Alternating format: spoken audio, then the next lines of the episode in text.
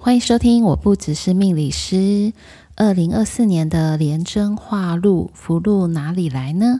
本节目由生命导航企业股份有限公司、国风企业顾问社、Green Code 联合制作。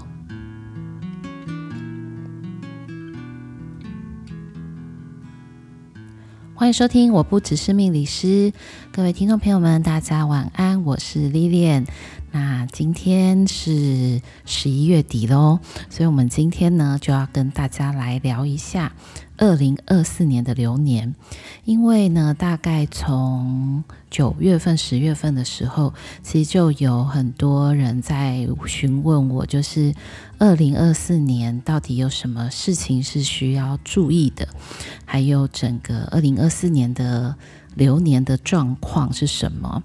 那我相信啊，其实，在往年我们好像会讲比较多的地方，就是要注意跟提醒的地方。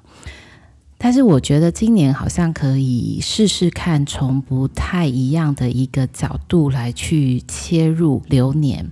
那可能有一些人呢，不是那么的清楚，就是呃，流年的意思到底是什么哈？那我大概先举一个。很简单的一个例子，刚好就是前阵子呢，就有一位学员就是询问我，他就说：“诶，老师，我自己的紫微斗数的命盘里面，我自己就是本命宫太阳化忌，或者是说我自己的命盘里面就有一颗太阳化忌。那二零二四年的流年里面也是太阳化忌，那这样子是不是代表？”我的眼睛，因为太阳代表的是眼睛嘛，所以是不是代表凶上加凶这件事情？那我相信有一些人也会很担心这样，因为这样我们在讲就是 double。当我今天本命有的，那其实呢，这个想法跟紫微斗数的一个看法，一个一定是从你的本命。那本命是什么呢？就是你的本质，也就是说呢，每一个人生下来，他都一定会有一个呃先天带来的一个状态。所以我相信呢，基本上大概多多少少都会有一些地方是比较好，那一些地方是比较弱的。那它牵扯的因素其实蛮多的，也跟遗传啊、基因啊，其实有一些关系。所以就像比如说，诶，假设呢，你们家族里面呢是有一些心血管疾病的，那我相信呢，其实因为。遗传基因的关系，所以可能生下来的小孩，或者在整个家族里面，他罹患心血管疾病的可能性就会在比别人的几率再更高一点点。这个就叫做本命。那流年是什么呢？很多人就就会说，诶，流年就是我那一年的运好或不好的影响。嗯，好像听起来是没错，可是我觉得流年也比较像是。在这个年度里面，你可能遇到了某一些事情，那这一些事情而导致你可能身体上面的这个问题被强化了。所以，其实有没有方式可以去稍微避免或者是保养一下？我相信一定多多少少是有的。好，那所以也因为这样，所以我们今天的主题就会在。二零二四年的紫微斗数廉贞化禄，那这边先跟大家讲一下，就是说每一年的紫微斗数会有一个四化。那也许有一些人不知道这个四化是什么，化就是化学的化，那也就是变化的化。那因为这个化字，所以代表呢，它其实不会一直固定在一个状态。因为变化呢，就是也代表改变。那这个化，我们讲说化气，或者是化成什么？那我记得，你看，呃，我们以前有时候在看一些戏剧，有没有？你化成灰，我也认得，那就是你改变了你的形体，我还认得。所以这个化呢，就代表很多的状态、轨迹，或者是形体已经有所改变，也代表变化的意思。那在二零二四年呢，其实很多人也会听过，就是甲辰，那甲就是我们讲六十花甲子的甲，那辰呢就是早晨的辰，去掉上面的日，就是呃我们在说的属生肖为龙这个辰。那甲辰年其实从紫微斗数的四化里面来说，甲的四化就是廉贞化禄、破军化权、武曲化科跟太阳化忌。大家不用去记它哈，因为我们今天的主轴应该会是 focus 在廉贞化禄。但在二零二三年的时候啊，我记得我有讲了一集叫做那个贪狼化忌忌什么？它跟廉贞这颗星其实有还蛮有趣相对的一个关系。在我们看紫微斗数里面，其实有一些人就会说贪狼廉贞两大桃花星。好，那我们今天听到，哎，廉贞也是一颗桃花星哦，那太郎也是一颗桃花星哦，那这两颗桃花星有什么不一样呢？呃，都是桃花，但是它有性质上的不同，也就是呢，二零二三年的贪狼化忌，这个化忌的这颗贪狼的桃花，它比较属于呃身体上的，也就是说。这样子的桃花，它是必须要有一些接触的，它必须要有那种两眼四目相对，然后呢一种感觉，我要看到人，然后我要有这种接触，我要有流动感，这个是比较像是贪狼的桃花，所以也就像我们之前有提过，呃，在封神榜里面那个妲己，就是呢，她长得很漂亮，然后她会魅惑纣王。所以这是属于贪狼的桃花，但廉贞的桃花是什么呢？廉贞的桃花跟贪狼的桃花就是不一样。有些人讲它叫做柏拉图式的爱情。那什么叫柏拉图？也就是说呢，其实廉贞这颗星是一颗非常重感觉的星，所以呢，它重视的是我们现在可能听到很多人讲叫灵魂伴侣，也就是 soul mate。所以他的桃花是比较属于那种精神上的，我可能觉得我被理解了，或是我可能觉得我看到你，我我非常非常的有安全感。所以这两个桃花其实是不太一样的一个性质。那为什么我们今天在提的时候，二零二四年呢，要从廉贞化禄的这一颗星开始谈起？因为我一直在想，哈，如果我们每一年呢、在提醒流年的时候，都告诉你，哎，要小心什么啊？什么事情是不好的啊？会不会有时候我们会去放大这些东西？但是当然有一些不好的地方，我们还是可以注意。不过呢，也许我们可以调整一下，去转换成为，哦，那到底我。今年哪里是好的？所以在紫微斗数里面的禄权科技，好，禄权科技分别代表什么样的意思？很多人在讲化禄的时候呢，他就会觉得是我们的解释大概就是不需要努力就可以获得，那听起来就觉得很棒，对不对？就是这个人他很有福禄，他好像不用去做任何的事情，然后不用去争取。不需要经过一番的坚持，那他就可以获得。可是相对的，有时候我们会把化禄这颗星，呃，解释成为可能你是一个心态是比较好的，很多事情比较想得开的。那这样的人身上，他自然而然他的福禄是比较好的。那权是什么呢？权其实有一种集中的力量，所以那个权就是我集中，然后全力以赴。并且可以去掌握那个发展的契机，所以听起来好像画禄星是一颗比较随缘的心，但是呢，画权星就是有一种我要在手上握有力量，然后我必须要能够非常的确认，我才会去集中我所有的心力在一件事情上。那接下来就会出现我们刚刚讲的哈，就是画科，那个科其实大家都可以把它想成叫科甲文采。或者是能够被看见的，所以很多时候呢，我们就会出现被看见，或者是金榜题名。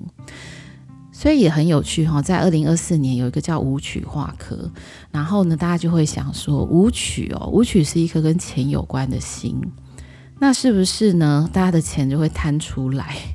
那很理论上好像是这个样子哦。不过摊出来这件事情。是好的嘛？其实以前我们常常讲过一句话，叫“财不露白”。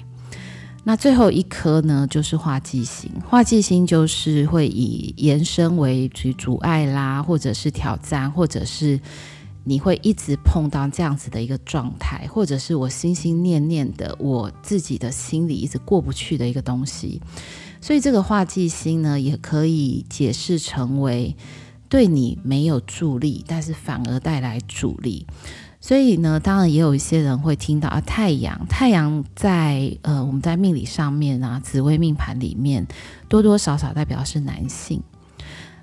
所以其实也有人问我说：“那二零二四年，那就对所有的男性都不利？”其实男性是一个讲法啦，太阳的阳其实是阳，阳的意思也就是你可能外表很阳刚，你也可能性格很豪迈，这个都是属于阳气或是阳性的一个代表，所以未必一定是男性。但是男性当然我们比较简单的二分法嘛，男性就是。比较没有那么好，也就是说呢，太阳化忌有时候你的想法或者是你的作为、你的行为上面可能会出现很多的矛盾或者是冲突，然后带着你走向一个也许不是你本来预期的一条路，或者是你要做的事情，比较有点点像是这样。所以我们在讲鹿泉科技的时候，在紫薇每一年的这个天干，甚至每一个人的本命里面，都一定会有着。四化，我们回过头来用今天主头是廉贞化禄嘛？那为什么想要提这颗星？因为廉贞星呢是一颗比较难捉摸的星。那为什么它难以捉摸？就我们在看命盘的时候，其实很多论断的一个方式，阳都比较容易论，阴就比较不好论。所以在廉贞星的性质、五行的性质里面，它其实代表叫阴火。什么是阴火呢？它就不是看得到的，或者是它不是那么大的。像太阳就是阳火，就是丙火。那阴火就是它会有亮度，但你可能不那么容易去发现它。所以它是一颗比较属于阴的星，也就是呢，它不会有那么大的一个动作。来让你感觉到它的一个存在，但在《封神榜》里面，其实去衍生人物的话，它其实是一个还蛮八面玲珑的一颗星。也就是说呢，他是纣王的大臣，叫费总。但是因为有一些人呢，比较容易把这一颗星。呃，导向一个不是很好的一个解释的方向，那也有可能是因为他代表人物。可是实际上呢，如果我们先撇掉对于这个人的好坏来说，我们来针对他的性格的特色来说，其实他是很有头脑的，很有方法的。而且我们刚刚有提过，因为他是阴火的人。很多人呢，我们在看命盘里面阴阴的这个字带比较多的，其实呢，他的很多的性格是不外显。最简单的一个讲法就是，你不太容易去看见这一个人的喜怒哀乐。那阳的人就很容易理解。好，比如说你是一个丙火的人，或者是说，呃，七煞这颗星，他可能就是比较阳刚气，所以他生气你就可以理解，而且他的生气是很自然的，很明确，就是我就是现在就是这个状态，我就让你看见我这个状态。但是阴的意思就是你看见我这个状态，但我未必是这个状态，所以也就是我们刚刚提到的，就是他有一点。难解释，并且呢，它也难以捉摸。但也就是因为这样的一个特性，所以呢，我们也可以说，廉贞是一颗很灵机应变、随机应变的一颗星。那今天出现我们刚刚讲的，在《封神榜》里面，的确，它其实就一直可以帮妲己出谋划策啦。然后呢，其实鬼点子很多，也很有创意。那也很有他自己的想法，所以你看这颗星哦，如果在二零二四年是一个是一颗非常非常重要的星，那它应该会代表什么？也有些人讲说它代表一些政治跟经济方面的一个手段。那它难以捉摸的一个原因呢，还有一个最重要最重要的事情是化气为囚，囚是囚犯的囚，也就是囚禁的囚。那很多人呢，对于这个字也会有一个他自己的解释。那我们在看这个字的时候，会发现“囚”字就是一个人被困在里面，他是走不出来的。所以其实有时候我们会去引申这个化气为球的球，是把自己困在里面而走不出来。那廉贞是如何把自己困在里面走不出来？他的方式比较像是，我有我自己的傲气，我想要做我自己，我不想要去配合你们。可是刚刚大家就听到说，他不是很灵机应变吗？灵机应变是一个人际跟人脉上面的一个手段，但我不去配合你是这一颗星，尤其是费仲，他其实对于自己的一个自信，还有他对自己的一个。呃，看法就是对我自己来说，他觉得他自己是很好的。那因为我自己很好，所以对于很多的事情，他就不不那么愿意屈就。那有的时候呢，他也不太会去顾及到大局，但是他可能会，我我讲的是比较是他出现缺点的时候，就是他可能就会比较任性而为，或者是说有些人去解释他就是我行我素。那其实我自己在看这颗廉贞化禄这颗星哦，我比较会去想到历史上面的两个人物。当然，很多人在学习的过程当中，也有些人会说，呃，廉贞星真的蛮像是那个孔子的弟子，叫子路。那我相信呢，如果有大概有一些些对孔子跟他弟子里面有一些了解的人，应该都会很清楚知道，子路是孔子非常有名的一个弟子。很聪明，但是呢，他的脾气是最冲的。那也就是因为这样，所以后来子路呢，就是反正结果是没有太好。所以孔子也觉得他非常非常的可惜。那当时呢，孔子自己就在对于子路的这个评价上面，或是我们再回归到这个求求助自己的真正的那个意思上面，其实也可以跟。呃，我不知道大家有没有看过那个《鹿鼎记》的韦小宝，就是哦，我自己比较印象当然是周星驰饰演的韦小宝。我觉得他让我印象非常非常深刻的一个地方哦，其实不是在于他的搞笑，而是在于你会非常清楚的知道他在每一个阶段，还有他自己深陷每一个不同的一个环境跟状况的时候。他的脑筋转得极度的快，几乎是秒，就是立刻可以翻转一个他自己的一个想法。所以其实呢，我当时在看就是《鹿鼎记》里面韦小宝的时候啊，他觉得他蛮厉害的，因为他其实是不识字的人，而且呢，他胆不胆小？他非常非常胆小。可是呢，他靠着他的机智跟灵活，还有他的过去的一个生活经历，所以他非常非常会看人家的脸色。于是呢，他就可以周旋在多方的权贵之间。但是最厉害的地方是，大家都觉得你好像是站在我这边，可是实际上韦小宝没有站在任何人一边。所以，如果呢，大家有看周星驰的韦小宝，其实你就会很清楚的知道，因为在故事里面嘛，他好像也不是说对他的师傅那么忠心，他对皇帝好像是忠也非忠，就你你其实不是很清楚知道这个人他的心里到底在想什么，那你很想要怀疑他是不是对你有恶心，或是你可能会觉得他是不是没有那么忠诚，但你看到的跟他表现出来的样子。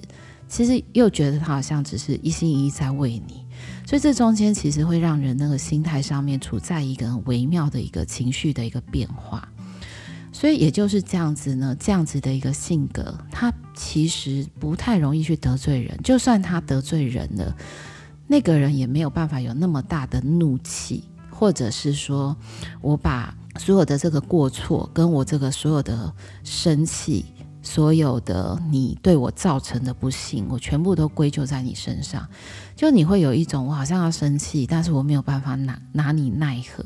所以我好像就看到一个蛮有趣的一个一件事情，就是第一个你不知道韦小宝里面他的朋友是谁，然后呢，你好像也不知道他敌人是谁。于是呢，他在他人生中的很多很多的不同的阶段里面。他其实就化小人为贵人，因为你也不知道谁是他的小人嘛。但是他好像贵人又非常非常的多。我觉得是非常蛮微妙。如果是以我自己想要去连接，就是廉贞化路的这个人物的时候，我其实就不自觉的真的会想到周星驰的韦小宝。那另外一个呢，其实很多人也觉得，他不是一个好人啊。那其实就是清朝的和珅嘛。那基本上这个人也是非常的微妙哦，他精通四国语言，非常非常的能干。那我其实想要提到的是，他跟廉贞里面最最有连结的一个地方，其实是和珅可以经营各种不同形式的买卖，所以他可以权倾一朝，富甲一方。那这个东西真的非常非常厉害，也就是说呢，他在人生的每一个阶段，他在每一个不同的事物身上，他好像都可以嗅到商机。那以我们现在的角度来讲，叫做多元的发展跟多方的一个经营。其实这个我相信是廉真化路。这个廉真化路是什么？其实也就是。不是说你不分好坏对错，而是你很清楚的知道你想要的是什么。那你在这个世界上，你在商场上，你在官场上面，其实你并没有真正的小人，但是呢，你反而因为你的能够周旋于各方，还有你的各种不同的一个巧思，就是可能大家看起来很平凡的一件事情，但是呢，你可以透过一点点小小的创意。而变得非常的有商机，或者是你直接把它转换成为另外一个商品，所以我觉得这种福禄的确非常符合二零二四年里面的廉贞化禄。所以二零二四年的化禄，你会从哪里来哦？我其实比较觉得会从你过往的累积来。那我们刚刚最之前的时候有提过。廉贞化禄呢，那个化禄好像是不需要努力。其实我比较觉得是，它不是不需要努力，但是它是经由你的心念跟你的过去一点一滴的累积下来，然后等到了有一个时间点的时候，你从这些累积的事情上面得到了福禄。所以我刚刚才会去提到，我自己觉得人物比较像是韦小宝跟和珅。那我也希望，就是说，在二零二四年，你的福禄会从哪里来？从廉贞这颗星，我们大概就可以看出来。嗯、因为我刚刚讲过，他比较不会去记仇，或者说你也不是清楚他是不是真的有记仇。所以，其实，在二零二四年，也许啦，在这样的流年里面，你会遇到一些机会，能够去化解你过去所不能解的一些事情。也许是一些朋友之间的关系，也许是以前的同事关系，也许是家庭的关系。可能大家都有这个机会，能够去解过往没有办法解开的结，那或者是过往不能解开的事情，都可以迎刃而解。然后再来，因为它是化禄的关系嘛，那我们前方就是聊了很多，其实大家应该都会很清楚知道，它可能跟政治有关，可能跟外交有关。所以呢，在二零二四年的流年里面，一些政治形态的转换，或者是一些外交上面的多元发展，可能也是一个流年里面的重点。那再加上，因为廉贞是阴火嘛。所以阴火这个火在我们的身体里面叫做血液，也叫做心脏。所以在化禄这颗星，什么样的行业对你来讲是有机会取得一个呃优势的？那我相信这个就跟心血管哈，可能你是做心血管相关的一些检查、血液检查啦，或者是我们讲说你可能是有血缘关系的家族企业。或者是跟这个呃心脏相关的这些行业，它可能都会有很好的一些发展，或是基因检测。好，那还有什么呢？廉贞星其实也跟，因为廉贞嘛，它本身也跟整个它是火嘛，但是呢，在火里面呢，它其实藏着一个。呃，木的五行，所以在二零二四年呢，它有机会会好转的，有可能是各式各样不同的一个建材，就像我们现在会提到很多绿建筑啊，或者一些跟自然相关的一些原料，它可能也会有很好的一个发展。那另外，我们刚刚可以可以听到，就是廉贞星，因为它也是一颗桃花星，只是呢，它可能属于比较。精神性上面的一个桃花。不过呢，不要觉得它是一颗精神性的桃花，它就不重外貌。廉贞呢，之所以可以周旋，并且他的人际关系跟互动关系，还有在各方的这些人脉的一个建立，之所以可以很好，多多少少他对于自己的形象上面的建立，其实也是非常重视的。所以呢，如果是对于这种诶化妆品啊、保养品，对我可以让自己看起来更容光焕发的行业。或者是我能够看起来更漂亮的行业，应该也是相对性非常非常好发展的一个行业。